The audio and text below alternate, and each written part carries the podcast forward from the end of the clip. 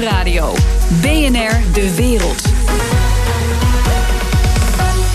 Geert-Jan Haan. Welkom bij het beste binnenlandse programma over het buitenland. De relatie tussen de Amerikaanse president Donald Trump en zijn partners in de NAVO staat onder zware druk. Trump wordt met de dag bozer over de lage Europese defensieuitgaven.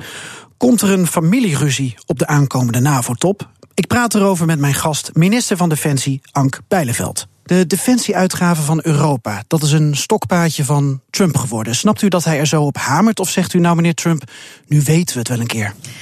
Nou, ik begrijp natuurlijk wel dat de heer Trump erop uh, op hamert. Ik heb er ook met mijn collega Metters natuurlijk in Amerika over uh, gesproken.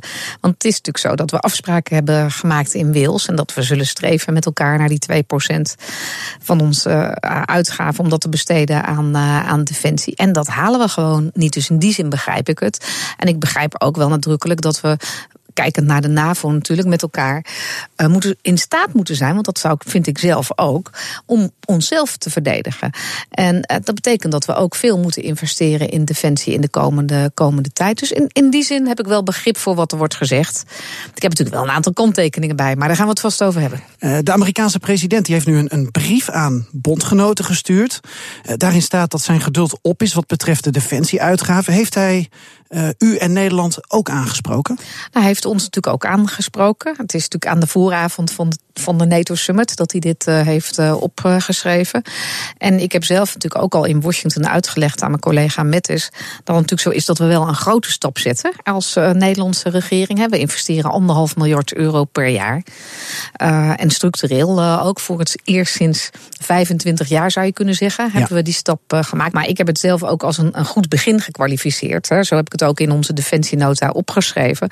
Omdat ik ook wel snap dat we met deze stap gewoon nog niet aan het doel komen. Nu hebben diverse landen aangegeven, België, Canada, Duitsland, Noorwegen, dat ze dus zo'n brief van Trump hebben gehad. Ja. Uh, u heeft die brief dus ook gehad? Wij hebben de brief ook gehad. En ja. wat staat er nog meer in?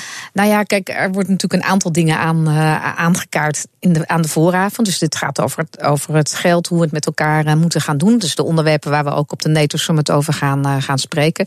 Ik wou zelf nog wel even een kanttekening maken bij dat van net, als het goed is, op die, Zeker. Op die 2%. Want ik, ik denk zelf, je moet niet natuurlijk alleen naar het percentage kijken. Want het gaat niet alleen natuurlijk om cash. Want dat is, dit gaat dan om cash-investeringen. Maar het gaat ook wel degelijk om investeren in de goede dingen. Capabilities, zoals dat dan zo uh, mooi heet.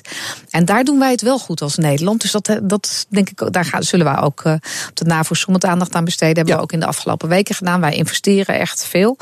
Wij komen echt boven het investeringsquotum wat is opgelegd, boven die 20 procent.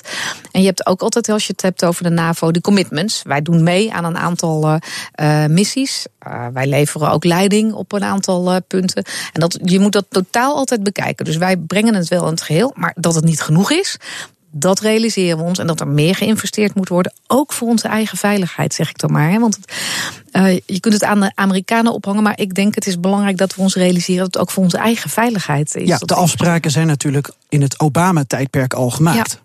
Ja, daarom. Het zijn geen afspraken die opeens uit de lucht uh, komen, komen vallen. Er is wel een verschil in retoriek vanuit Amerika.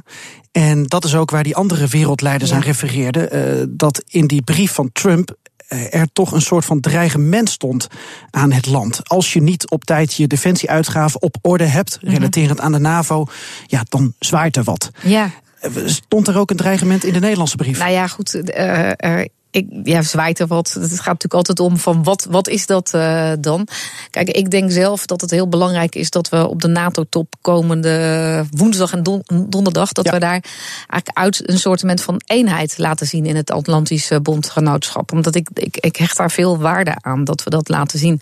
Het is een, een waardegedreven organisatie eigenlijk, als je er goed naar kijkt. We delen dezelfde waarden in dat Noord-Atlantisch bond, bondgenootschap. Mm -hmm. En dan moet je ook een vorm van eenheid laten zien. Dus ik hoop dat we dat breder zullen bespreken. Maar dat dit kritisch besproken zal worden, dat is, uh, dat is helder. Maar de Amerikanen ik, horen ook bij uh, ja, ons zeker. bondgenootschap. En als uh, de toon van de brief u misschien niet aanstaat, dan is dat natuurlijk ook weer niet fijn voor onze relatie. Nee, daarom. Dus daar zullen we ook wel, wel degelijk wat. Was wat de toon hard in de brief? Nou ja, de toon is niet. Is zakelijk, vind ik. Hè. Ik bedoel, het is, het is, als je het echt zo leest, is het, is het natuurlijk best een harde boodschap. Hè. U doet gewoon niet, niet genoeg. En wij zijn niet van plan om het blijven te blijven compenseren. Hè, want daar gaat het dan uiteindelijk mhm. om. maar ik denk wel dat het goed is om te zien. We zijn samen het bondgenootschap. Hè, en het, het, is natuurlijk wel de werkelijkheid dat zij 70% van de NAVO-bijdrage leveren. Ze hebben natuurlijk ook een enorm, enorm leger. Net zoals het Verenigd Koninkrijk. In Europa is dat het grootste leger.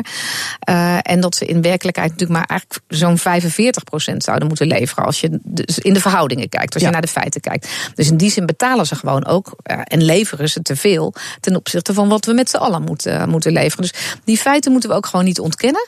als je er een beetje zakelijk naar kijkt, dan, nou, dan is het denk ik duidelijk dat we meer moeten. Dat is overigens ook hier in de in, in Nederland in de Kamer wel zo naar gekeken. Van dat, dat we natuurlijk ook afspraken, die maak je niet voor niks. Die moet je uiteindelijk ook houden. En dat hebben wij ook en onze minister-president ook gezegd. Ons streven blijft echt uh, ook nog om naar die 2% te komen. Maar waarmee kan Trump uh, Nederland, ik, ik noem het toch nog even, bedreigen? Uh, we hebben toch alleen die Amerikaanse atoombommen waar u niet over mag praten. Daar ligt u dan toch niet wakker van? Ja, ik, eh, eh, ik weet het niet waar hij ons precies mee wil, eh, wil bedreigen. Ik denk in zijn algemeenheid dat dreigementen sowieso niet zo. maar richting Duitsland lijkt dat wel te worden geuit. Want volgens gelekte mhm. brieven in de Amerikaanse media overweegt Trump zelfs militairen uit Duitsland terug te halen. Neemt u dat wel serieus als u dat leest?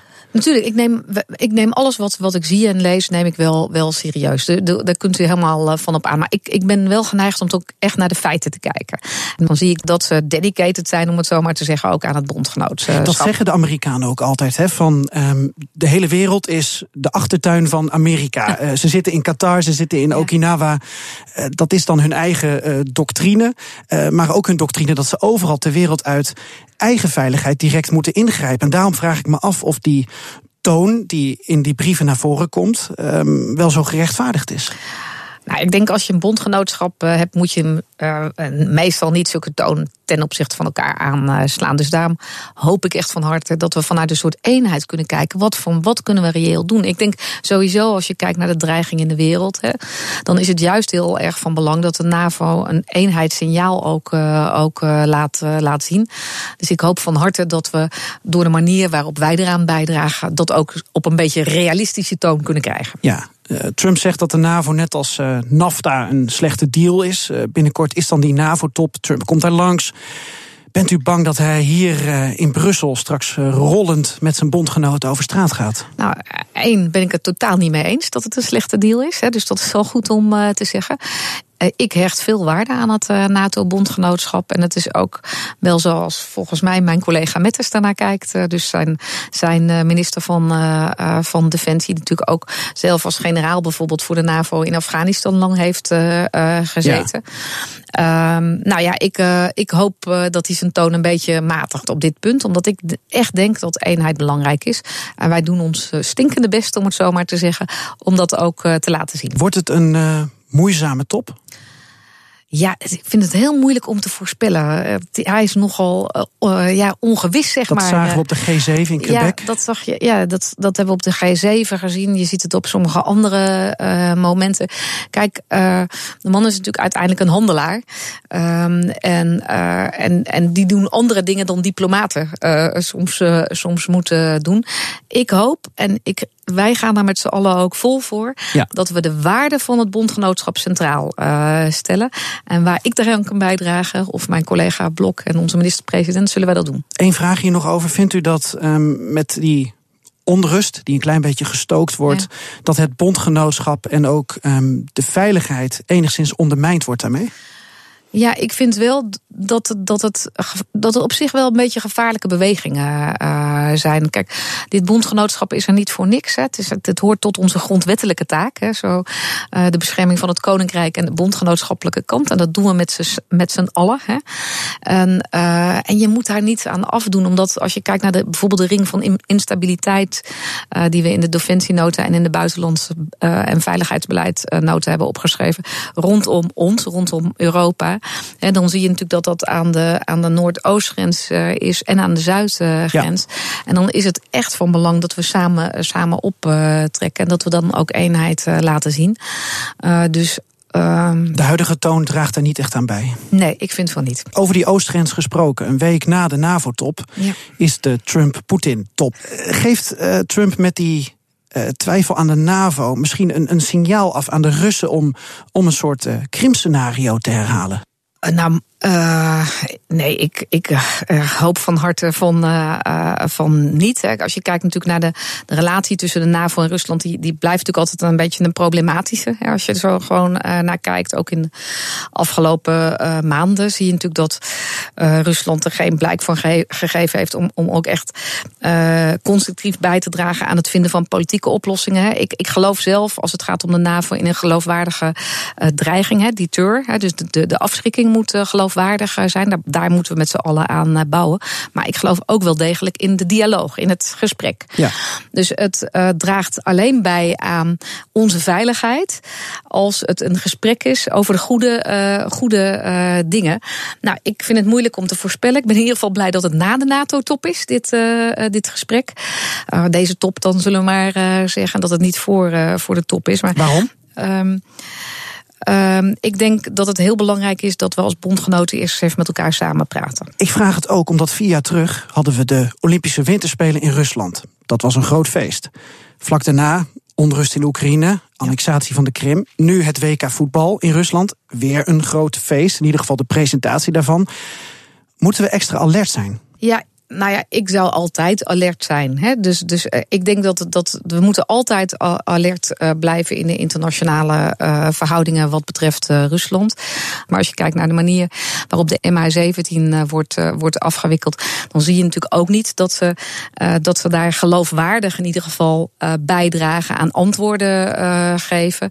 Je ziet dat natuurlijk een heleboel wordt opgebouwd in Kaliningrad. Ja. Hè? Dus dat, dat er oefeningen worden gehouden, Sapat aan de grens om, uh, om in ieder geval te laten zien dat ze in staat zijn tot een aantal dingen. Hè? Dual uh, use uh, oefeningen. Ja, nou, vandaar nog. ook in mijn vraag het woordje extra of we extra alert ja, dus moeten zijn. ik denk wel dat, dat we echt goed moeten opletten. Dus dat we, dat we in die zin wel extra alert moeten zijn. En daarom is het nog meer van belang dat we als NAVO ook met elkaar uh, laten zien dat we één zijn. Dat is in die kwestie van ontzettend belang. En daarom vind ik het dus ook heel erg van belang dat we eerst een NATO-summit hebben en dan pas dit gesprek.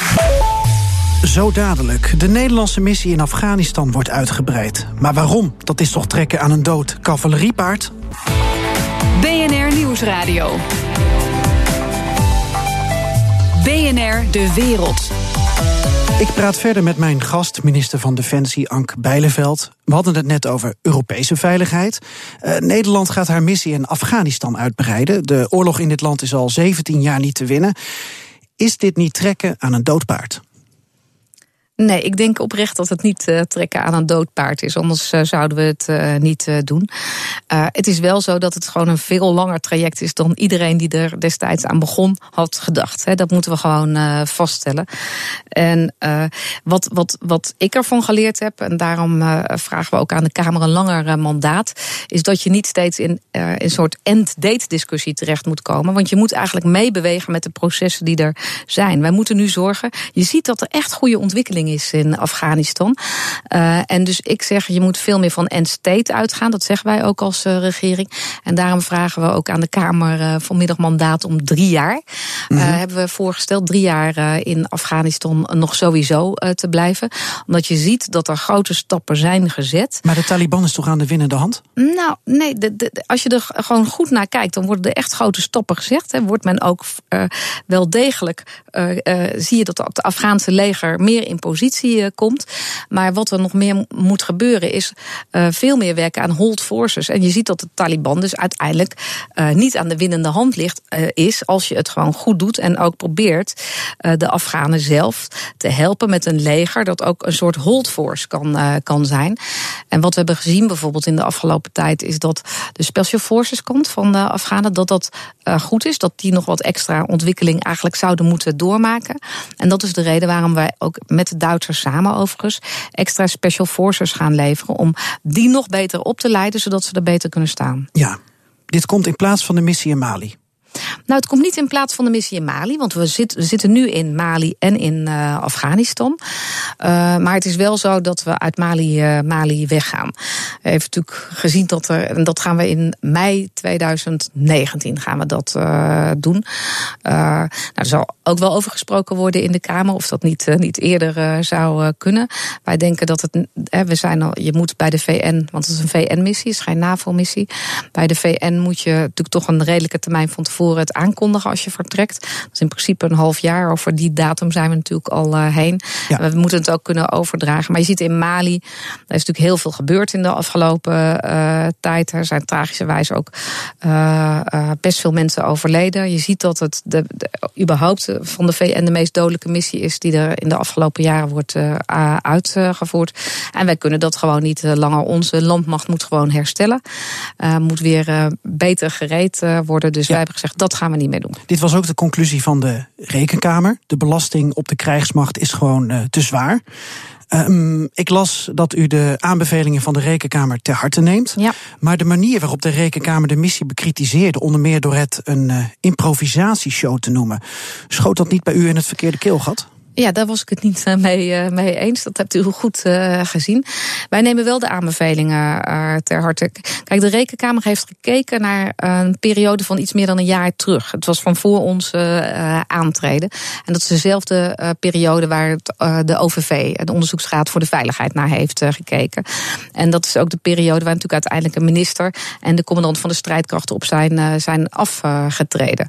Als je kijkt naar die tijd, hè, dan, dan kunnen we dat ook aantonen. En ik was in die zin wel weer blij met het uh, uh, rapportje van, uh, van de OVV dat nu is gekomen. Er zijn er heel veel maatregelen ook door ons genomen, juist in Mali, om de veiligheid beter te garanderen, om het werk beter te maken. En ook juist doordat we kunnen investeren, zie je dat de mensen gewoon betere spullen hebben. Ik ben er zelf wezen kijken. Ja. En met de commandant van, van de strijdkrachten. En um, ik heb zelf, we hadden een operationele pauze in, in Mali. Hè. De, ik heb zelf uiteindelijk op advies ook van de commandant van de strijdkrachten weer besloten dat de mannen in Kidal de poort uh, uit uh, konden. Maar dat was niet nadat uh, dat het zo was dat wij inderdaad een chirurg hebben laten kijken naar de medische faciliteiten. Dat we de munitieopslag en capaciteit op peil hebben gebracht. Dat we hebben gekeken, kunnen de Togolezen het, het wel? Kunnen die dat goed, de goede capaciteit leveren? En ik heb zelf ook met de Togolese chirurgen en anesthesisten gesproken daar, daarover. Uh, en dat, he, dus dit zijn andere mensen dan er toen uh, zaten. Die zijn goed opgeleid en toegesneden op hun taak. Ik vind wel dat we dat moesten we natuurlijk wel doen. Uh, maar er zit gewoon een eind aan deze periode. We hebben vijf jaar hebben we in Mali gezeten. We hadden het net over 17 ja. jaar Afghanistan. Maar vijf jaar in Mali gezeten en heel goed werk gedaan. En toch ben ik verbaasd, als ik u mag onderbreken. Want toen u Mali bezocht, toen zei u... het is niet logisch om je vertrek uit de missie aan te kondigen... als je in de Veiligheidsraad zit. Ja. Stellen we niet onze bondgenoten nu teleur? Nou ja, we hebben daar natuurlijk wel over gesproken. Met, uh, ik heb er met de bondgenoten over, uh, over uh, gesproken. En natuurlijk ook met alle collega's die daar ook samen met ons, ons zitten. Met de Canadezen, met de Fransen, die daar heel veel, veel doen. en we vertrekken ook pas volgend jaar. Hè. We hebben het aangekondigd voor volgend jaar. Is er al een land aan wie u bijvoorbeeld uh, het vergaren van inlichtingen kunt overdragen? Ja, want dat is inderdaad goed dat u dat zegt. Dat is echt heel belangrijk wat wij daar doen, dat vergaren van inlichtingen. Nou goed, wij, wij hebben de VN moeten in principe een land zoeken die dat uh, moet gaan doen. Want dat is het werk dat wij uh, doen. En wij hebben natuurlijk aangeboden daarbij te helpen. Ik heb met, vast ook contact. Ik heb met een aantal landen daarover gesproken, maar daar kan ik nu niet zoveel over. is er wel over. iemand geïnteresseerd? Er zijn wel, viel mij op landen die geïnteresseerd zijn. Juist ook wel door de manier waarop wij het gedaan hebben. We hebben een, een module ontwikkeld die ook overdraagbaar is. Het klinkt een beetje abstract misschien via de radio. Maar dat inlichtingen verzamelen kunnen doordat wij dat zo goed hebben opgezet ook overdragen. En de Force Commander, op dit moment nog een Belg van de, van de operatie in Mali, Minushma, die zegt ook door die Nederlandse inlichtingen kunnen wij ook echt goed optreden daar. Dus die activiteit moet daar uh, gewoon, uh, gewoon blijven. Ja. en ik wilde nog wel zeggen, want er ook naar aanleiding van het rekenkameronderzoek, ik vond, kijk, de, de rekenkamer kon alleen niet zeggen over Mali. Je kon niet verder een conclusie trekken over de totale basisgereedheid van, van ons leger, hè, van onze krijgsmachten. Dus dat vond ik in die zin te ver, ver gaan. Ja. Ehm, en je hebt natuurlijk een leger ook om te kunnen optreden. Hè? Dus, en je hebt, dat heb ik ook wel gewisseld met, met de Kamer al, al een paar weken geleden. Je hebt natuurlijk niet, stel maar, laat maar een voorbeeld nemen van binnenlands, van binnenlands beleid. We hebben natuurlijk niet alleen brandweerauto's om ze binnen te laten staan, maar ook om branden te blussen. En zo geldt het met ons leger ook. En dan kan er iets kapot gaan aan, aan, aan je auto's. Maar waar wij voor in moeten staan, is dat het zo veilig mogelijk is. En dat het materiaal ook uh, zo goed mogelijk is voor onze uh, mannen en vrouwen. En in de afgelopen vijf jaar is echt goed werk uh, geleverd daar. Maar niemand had gedacht vijf jaar geleden dat we zo lang zouden blijven. Want het is per jaar verlengd. En onze, uh, het loopt tot uh, 1 januari in principe. En we vragen nu dan straks, we maken een beëindigingsbrief, hebben we gezegd. En dan blijven we nog tot 1 mei volgend ja, dit jaar daarna. Voor de overdracht. Ja. Um, er is ook sprake van een nieuwe missie in Irak. Wilt u dat Nederland eraan gaat meewerken? Ja, daar zal op de uh, NATO Summit zal, zal daar denk ik over besloten worden. Dat de, want we hebben, wij doen nu mee aan de anti-ISIS-coalitie in, uh, ja. in Irak. We vliegen met vliegtuigen ook uh, daar voor close air support, zoals het zo mooi heet, heet ook boven Syrië. En op de NATO Summit zal waarschijnlijk besloten worden om inderdaad een, een NAVO-missie te gaan beginnen in, in Irak.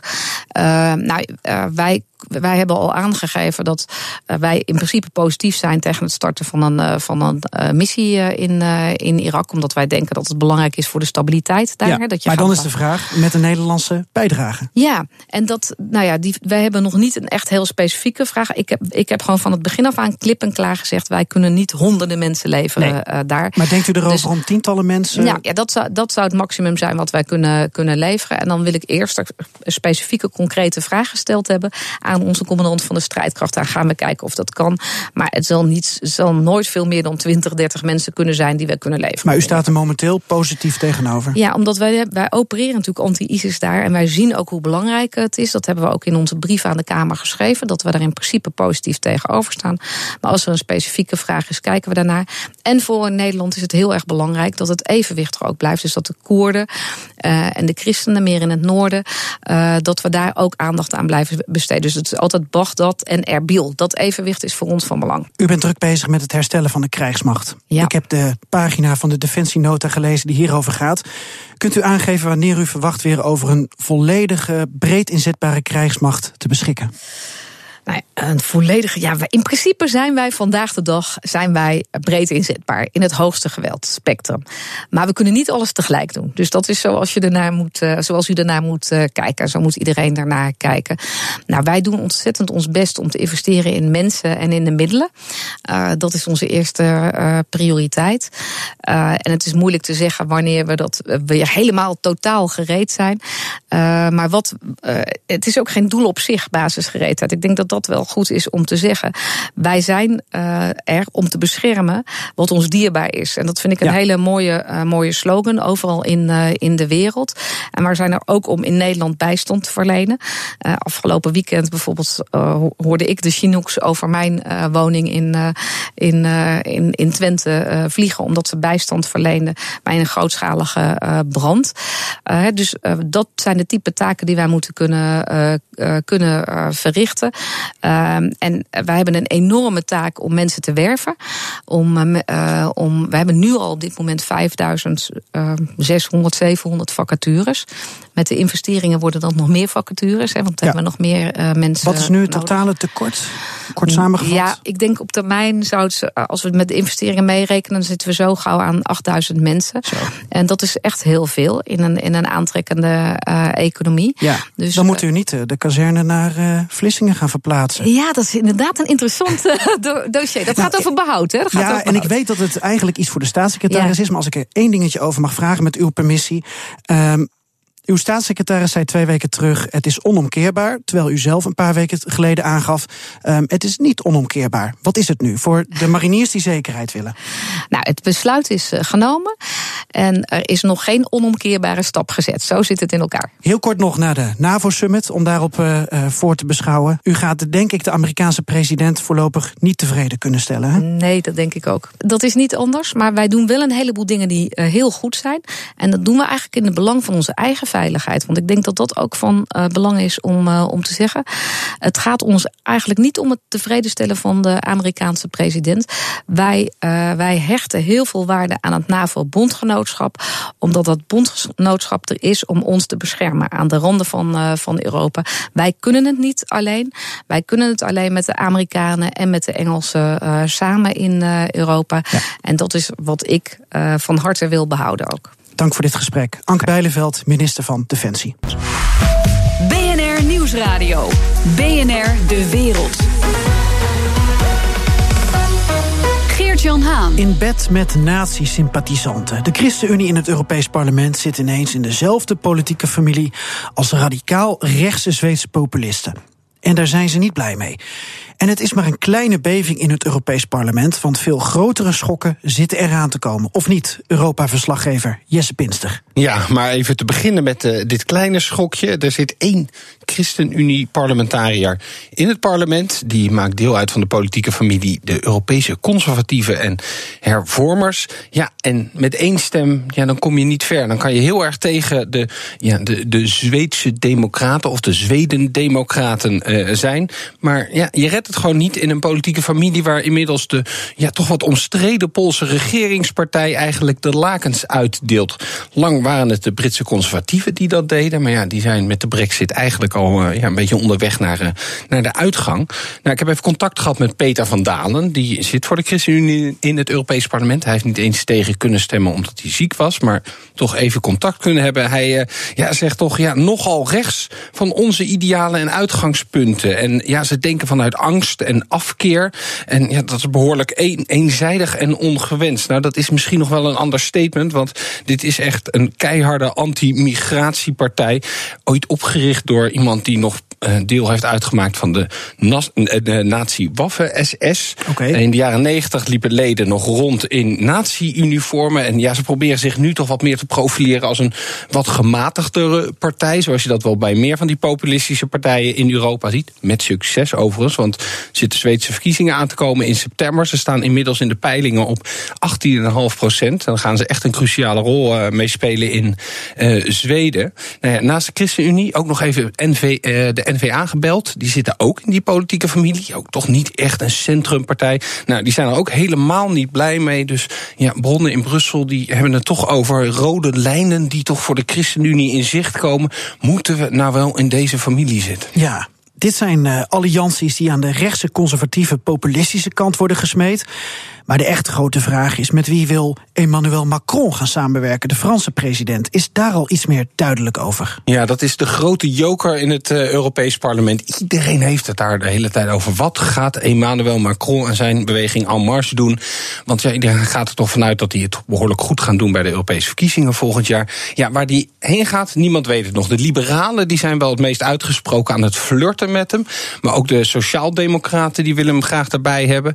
Maar iedereen houdt er toch wel rekening mee dat hij misschien gewoon zijn eigen politieke familie begint in het Europees Parlement. En dat er dan ineens vanuit alle hoeken en gaten mensen naar die partij uh, toe zullen uh, gaan. En dan krijg je echt toch behoorlijke verschuivingen. En ja, niemand weet hoe dat precies gaat uitpakken. Weet je, het Europees Parlement, dat is toch altijd sociaaldemocraten, christendemocraten vooraan. Ja. Die maken eigenlijk de dienst uit. En nu is er toch een gevoel dat dat wel eens anders zou kunnen gaan lopen met de verkiezingen die eraan komen. Hoe belangrijk is het om deel uit te maken van een grote politieke familie in het Europees Parlement?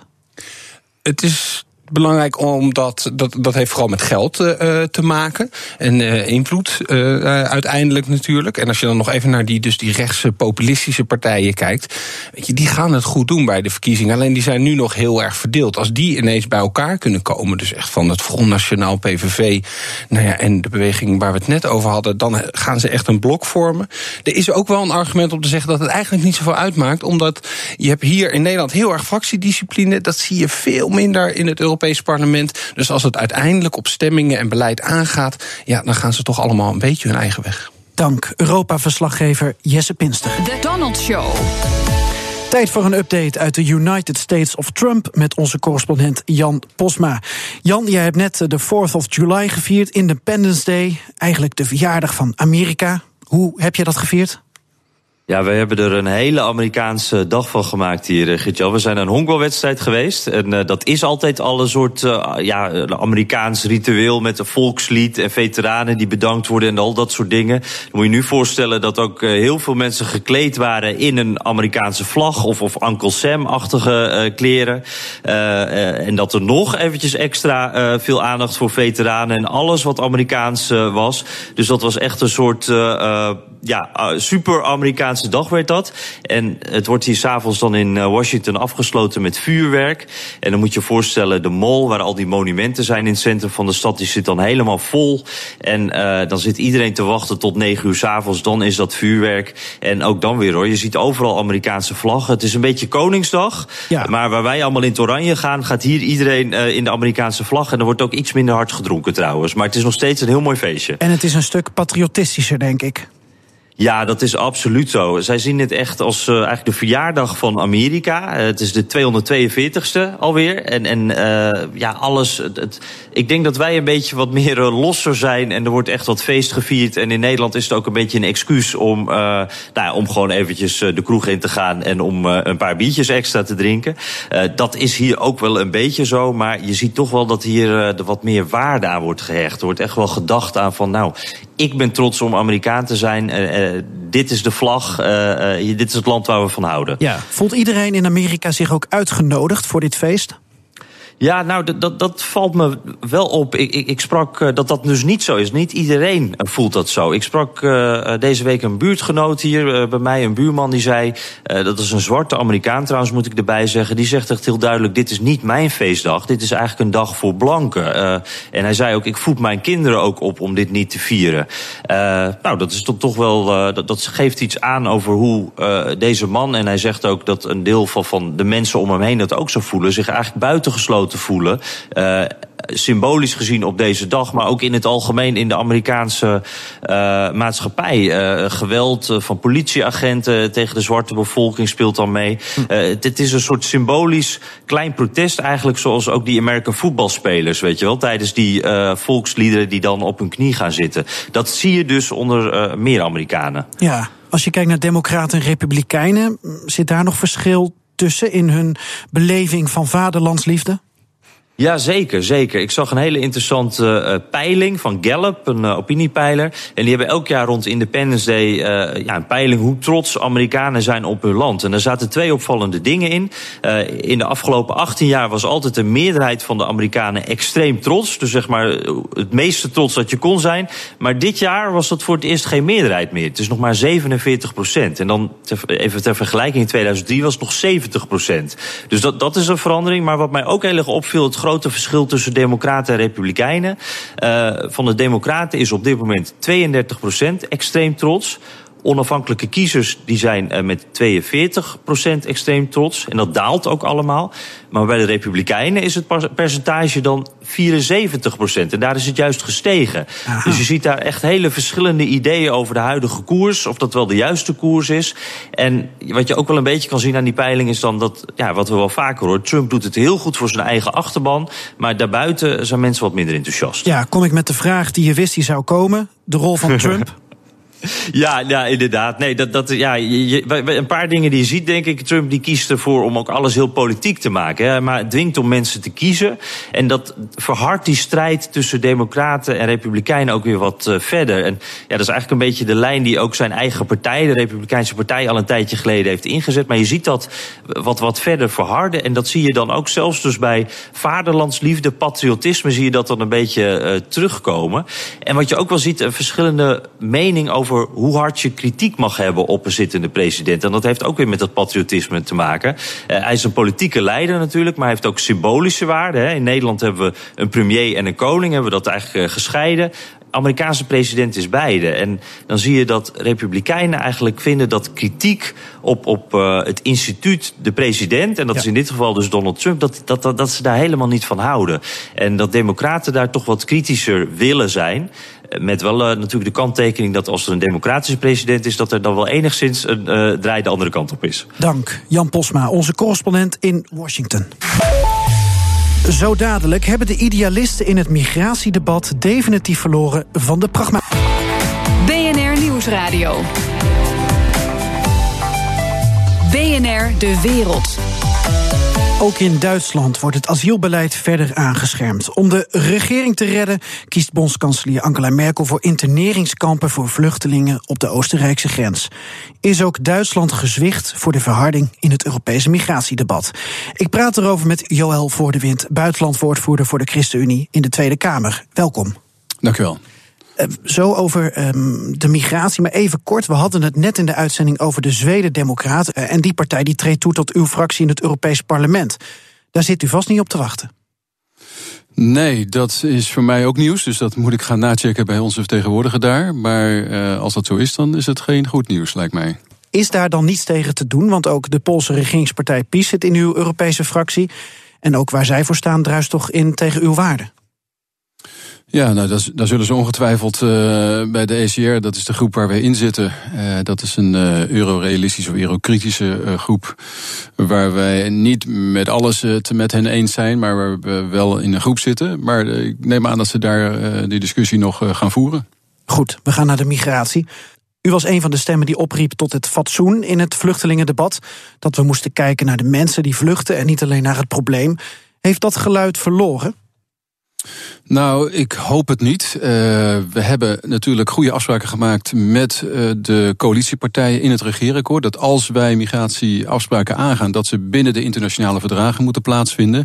Betekent dat er altijd uh, gekeken moet worden naar de bescherming van vluchtelingen, de opvang van vluchtelingen, een asielprocedure en herhuisvesting. Op het moment dat mensen daadwerkelijk blijken vluchtelingen te zijn, dan moeten we ook als Europa bereid zijn en als Nederland ook bereid zijn om ons aandeel te nemen. Nou, ik hoor de minister-president steeds die afspraken ook herhalen, ook als hij in Brussel is. En ik zie ook terug in de raadsconclusies van vorige week uh, dat daar dezelfde teksten staan. Uh, ja, nu moeten we kijken wat er in Duitsland gebeurt. En dat zou er nog wel eens doorheen kunnen fietsen. Ja, want naast Oost-Europa zegt nu ook Duitsland, net als Italië, basta, sloes. Het is genoeg geweest. Het is onhoudbaar zo. Het is tijd voor harde maatregelen tegen migratie. Snapt u dat? Uh, hebben ze misschien ook wel een punt? Nou ja, wat ik van de plannen van Duitsland begrijp. En ik begrijp ook dat Koert met uh, Seehofer nog uh, gaat spreken. Met Duitsland, CSU. Dat er nog met Orbán wordt gesproken door Merkel. Dus er zijn allerlei overleggen nog gaande. Maar wat ik van het plan van Duitsland begrijp. Ik heb het gisteren nog eens nagecheckt bij, nagevraagd bij de minister-president. Is dat binnen 48 uur duidelijk moet zijn of bij die vluchtelingen of die migranten die zich aanmelden. Of daar Dublin-klimanten bij zitten. Oftewel mensen die al eerder zich geregistreerd hebben als vluchteling in Europa. Nou, als als dat zo is, uh, dan zouden ze terug moeten naar het land waar ze als eerste geregistreerd staan. Dat is gewoon een Europese afspraak. Dat doet Nederland ook. En na die 48 uur mogen mensen niet meer verder worden vastgezet. En dan komen ze gewoon in de asielprocedure. Nou, dat is allemaal niet zo schokkend. Uh, als mensen inderdaad na 48 uur weer uh, gewoon naar de reguliere opvang gaan. Het wordt natuurlijk erger als mensen daar langer vast komen te zitten. Want het betekent dat als ze in die procedure vastgezet worden en ze zijn afgewezen.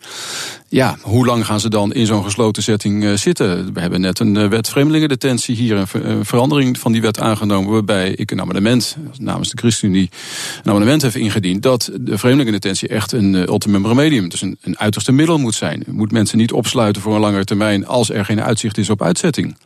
Dus dat, daar zou die mee kunnen botsen. Maar volgens nog tasten we in de duister. Want zoals wij nu aan het spreken zijn, worden die afspraken verder ingevuld. Ja. We merken ook dat het zoeken is naar de juiste term hiervoor. Is het een opvangcentrum, een uh, interneringskamp, een detentiecentrum? Heeft u daar ook nog moeite mee? Nou ja, ik hoor de termen aanmeldcentra, gesloten aanmeldcentra, staat er in de raadconclusies.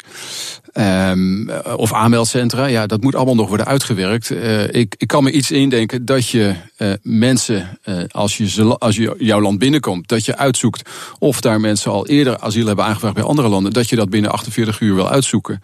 En dat je die mensen wil terugsturen als dat het geval is. Dat wil Nederland ook. dat wil elk Europees land. alleen, het lukt vaak niet, omdat de mensen waar ze eerst geregistreerd staan, of de landen daarvan, niet de mensen terugnemen. En dan krijg je een lange getouwtrek, een juridische zich het trekt. Waardoor zelfs mensen die in Duitsland eerder zich al aan hebben gemeld. en in Nederland zich vervolgens melden. het maanden duurt voordat die mensen weer terug zijn in Duitsland. Ja. Dit is ook het punt, want er is een nieuwe Europese migratiedeal voor, laat ik het maar even dan opvangcentra noemen, rondom Europa. Maar alle landen die in aanmerking komen, van Albanië tot aan Marokko, die zeggen: Ik dacht het even niet. Kunnen we niet vaststellen dat die hele oplossing momenteel zoals die ligt een fantoom is?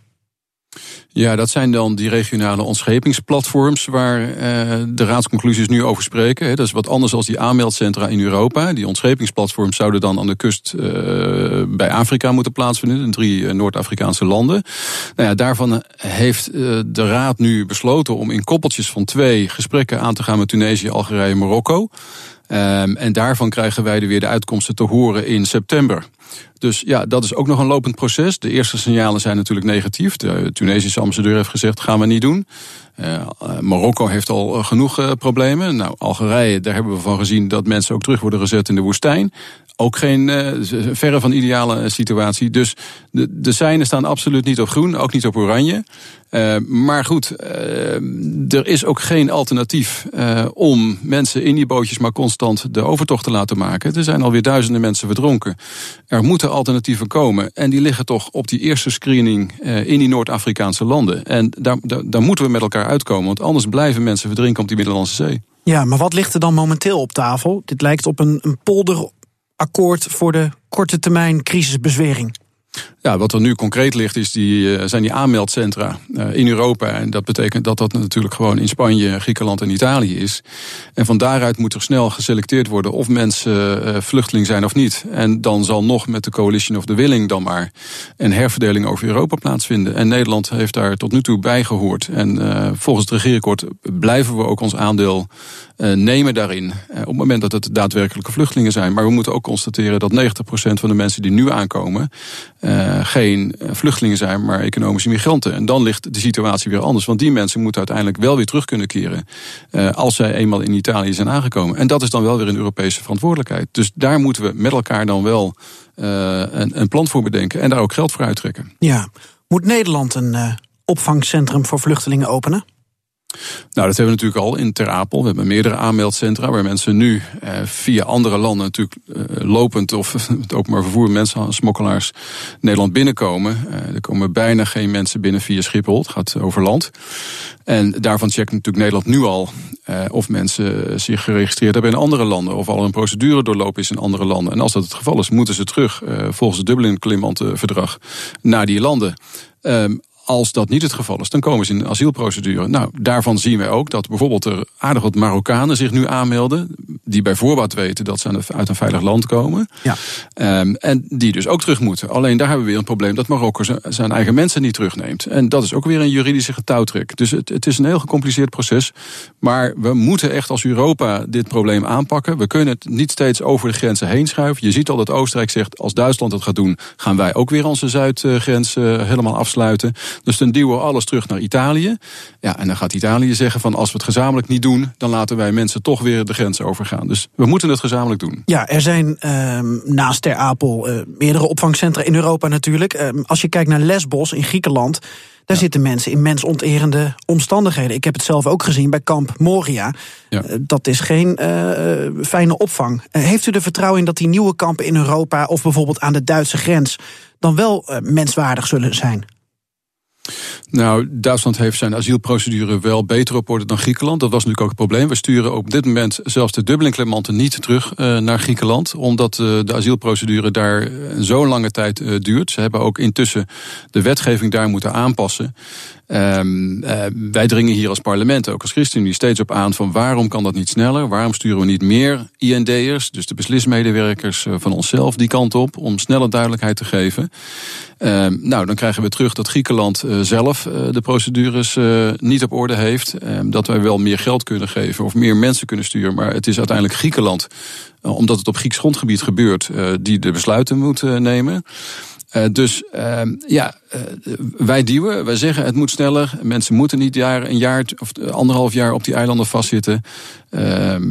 als daar meer geld voor nodig is, heb ik ook tegen de staatssecretaris gezegd, dan moeten we als coalitiepartijen daar ook bereid toe zijn. Mensen kunnen daar niet vast blijven zitten. Er moet een versnelling komen. Het is in Griekenland een probleem. In Italië is het een probleem.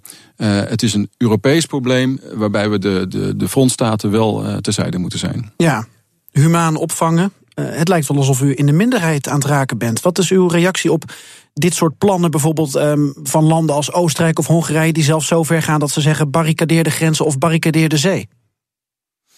Ja, dat is allemaal een verharding van het debat. Uh, er zijn nieuwe uh, machthebbers daar aan de macht. De populisten, rechtse regeringen die hun straatje schoon willen vegen en zeggen we duwen ze weer terug. Maar als we nogmaals, als Europa er niet uitkomen, dan kan iedereen ze terugduwen. Maar dan zitten ze al in Griekenland en Italië. En dan weten we uh, ja, dat zij op een gegeven moment natuurlijk ook de grens gaan sluiten voor al die bootjes. En ze niet meer in hun havens opnemen. Ja, en dan krijgen we grote drama's op de Middellandse Zee. Um, en dat willen we met elkaar ook niet. Althans, uh, wij als ChristenUnie niet. En ik, ik denk nee. deze hele coalitie niet. Dus je kan het niet steeds verder naar achteren toedringen. Je, je moet uh, met Europa moet je hier tot een oplossing komen. Ja, gaat u met een vieze smakende mond dan de zomer in? Nou ja, het blijft ongewis. Ik bedoel, ik hou mijn telefoon in de gaten. Als het nodig is, kom ik terug. Ik, ik, ik zal niet ver weg op vakantie gaan. Uh, los van het feit dat ik een kleinkind krijg, dus een beetje in de buurt moet blijven. Van harte. Maar ja, dank u wel. Maar uh, nee, ik, ik, ik hou me hard vast uh, voor wat er nu met die vluchtelingen gebeurt. We hebben gezien dat Italië eerder zijn havens hebben, hebben afgesloten. Ook Malta heeft dat gedaan en leggen hulpschepen aan de ketting. Ja, dat zijn allemaal niet de oplossingen die ons verder helpen. En vooral niet de vluchtelingen. Want ja, daar moet een scherpe selectie komen. En hoe vroeger in, in de route, hoe beter is dat dit is. Want we moeten echt die mensensmokkelaars ook hun model stoppen. Want zolang die mensensmokkelaars daar enorm veel geld mee verdienen, zullen mensen toch hun laatste geld uh, daaraan besteden. In de hoop dat ze in het Vrije Westen hier een beter leven kunnen gaan leiden. Maar daar moeten we echt een einde aan maken. Ja, op uw Twitter-profiel staat Tweede Kamerlid, dat staat voor menswaardige behandeling asielzoekers en vluchtelingen. Heeft u het gevoel dat u langzamerhand de last man standing bent? Nee, want gelukkig uh, denken we hier gezamenlijk als coalitie wel uh, hetzelfde over. En de inzet hebben we netjes vastgelegd in het regeerakkoord. Maar, als maar er zit wel, kijkt, sorry voor de interruptie, kijkt, maar ja. er zit wel een verschil tussen de opvatting van de heer Asmani van de VVD en tussen uw opvatting als lid van de ChristenUnie.